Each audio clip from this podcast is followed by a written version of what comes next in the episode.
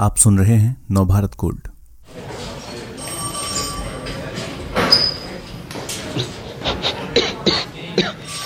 पानी क्या हो गया? थोड़ा सा पानी। क्यों तेरे देश ने पानी नहीं भेजा क्या?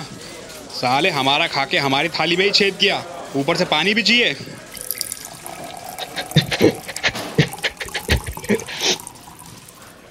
ये ले पानी, ले मुंह खोल।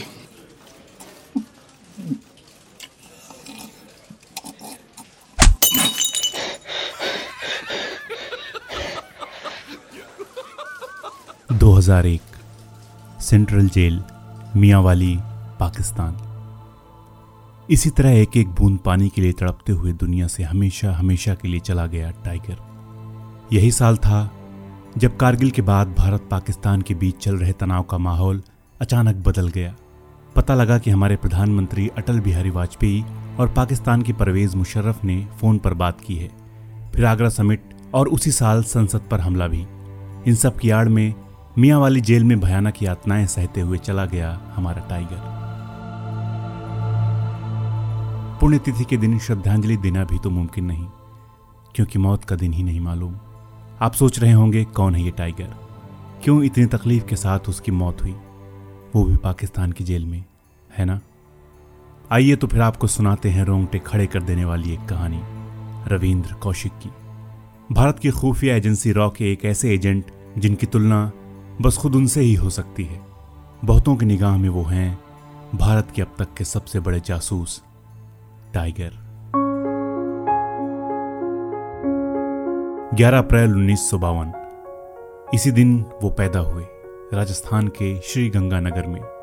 वहीं पर बचपन बीता, वहीं पढ़ाई लिखाई हुई ग्रेजुएशन तक। लेकिन नौजवान रविंद्र के दिमाग में एक कीड़ा था, एक्टिंग का। कौन जानता था कि एक्टिंग ही उनके लिए काल बन जाएगी। समझ में नहीं आ रहा कि तू कर क्या रहा है, पता नहीं कहाँ क्या नाटक हो रहा है। और चल दिए, ग्रेजुएट कर लिया तो बस हो गया, और पढ़ना लिखना नहीं है, नौकरी चाकरी।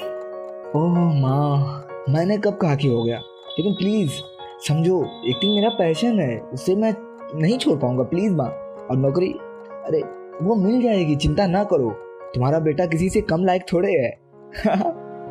लगता है विधाता ने सब कुछ पहले से लिख रखा था। लड़का किसी से कम लायक नहीं है, नौकरी तो वो खोज ही लेगा, या फिर यूं कहें कि नौकरी खुद ही इस नौटंकीबाज लड़के को खोज लेगी। साल 1975 रविंद्र लखनऊ आए। एक्टिंग ही उन्हें लेकर आई। कॉलेजों की राष्ट्रीय स्तर की प्रतियोगिता हो रही थी, उसी में शामिल होने रविंद्र आए। जब रविंद्र की बारी आई तो ऐसा अभिनय किया कि लोगों ने दांतों तले उंगली दबा ली। जानना चाहेंगे क्या रोल किया था रविंद्र ने? जासूस का, जो चीन में खतरनाक ऑपरेशन को अंजाम दे रहा है। तो इसे क्या कहूं, किस्मत का फेर या उसका मजाक, नहीं जानता दोस्तों।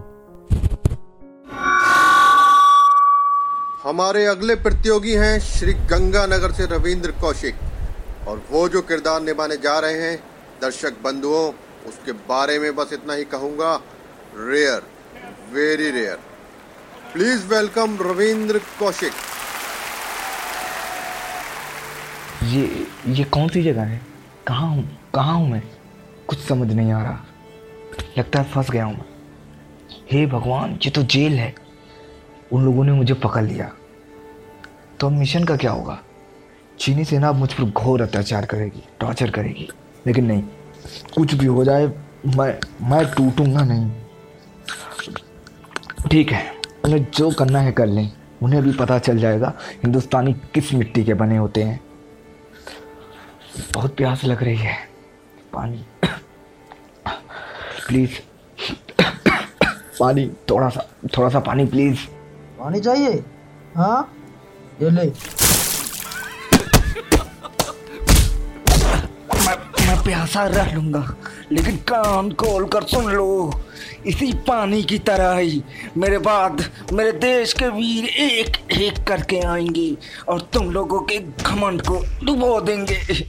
याद रखना, सारे जहां से अच्छा हिंदुस्तान हमारा, सारे जहां से अच्छा इन दोस्तों हमारा।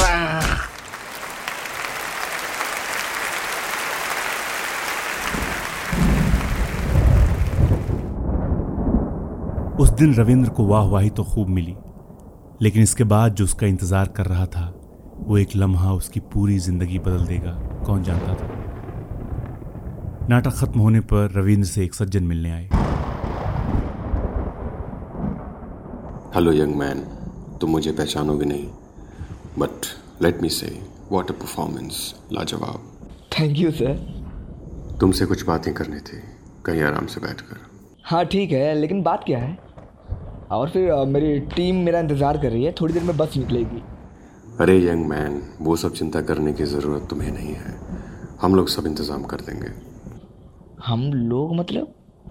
सब बताऊंगा, प्लीज़ ज़रा मेरे साथ आओ।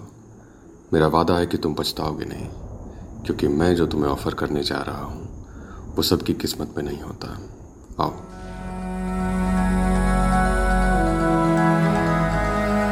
सच में मंच से उतरते ही ऐसे रहस्यमय प्रस्ताव से कौन नहीं चौंक जाएगा, लेकिन उस वक्त तक भी तो रविंद्र को कहाँ मालूम था कि जो उसने मंच पर किया है वही उसकी असल जिंदगी में भी सामने आएगा। रविंद्र घबराओ नहीं, हम लोग तुम्हें कोई नुकसान नहीं पहुंचाएंगे। लेकिन इतनी दूर, कहीं कोई नहीं, ये क्या जगह है? आप लोगों ने मुझे कैद क्यों कर रखा है? कैद नहीं किया है रविंद्र, प्लीज काम डाउन, मेरी बात ध्यान से सुनो। रॉ का नाम सुना है? रिसर्च एंड एनालिसिस विंग, मतलब इंडिया की खुफिया एजेंसी। हाँ, हमारे जो दुश्मन देश हैं वहाँ हमारे लोग अपनी पहचान छिपा कर रहते हैं, वहाँ से खबरें निकालते हैं जो देश को बड़ी बड़ी मुसीबतों से बचाती है।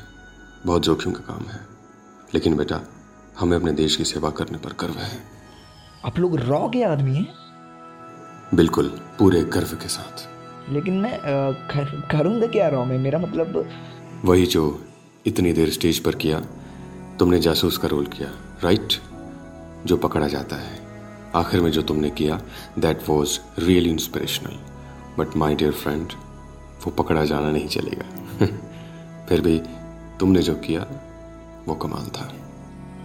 हाँ, लेकिन वो तो एक्टिंग थी जो तुम जबरदस्त करते हो। रविंद्र, ठीक यही तो करना होता है एक जासूस को, ऐसी एक्टिंग जो बिल्कुल सच लगे। कर पाओगे ना तुम? हाँ, अपने देश के लिए? मैं? हाँ बेटा, मैं तुम्हें रॉ के साथ काम करने का ऑफर देता हूँ। बाकी तुम्हें किसी चीज को लेकर चिंता करने की जरूरत नहीं होगी, सब हमारी जिम्मेदारी।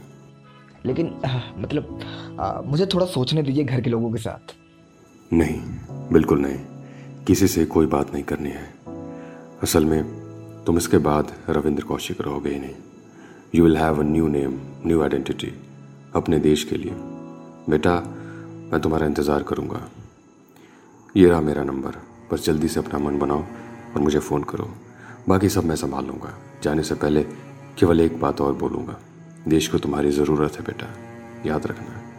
देश की सेवा करने का मौका सबको नहीं मिलता। चलो, I hope will meet again. इस तरह ज़िंदगी बदलते देखी है कभी? मैंने तो नहीं देखी।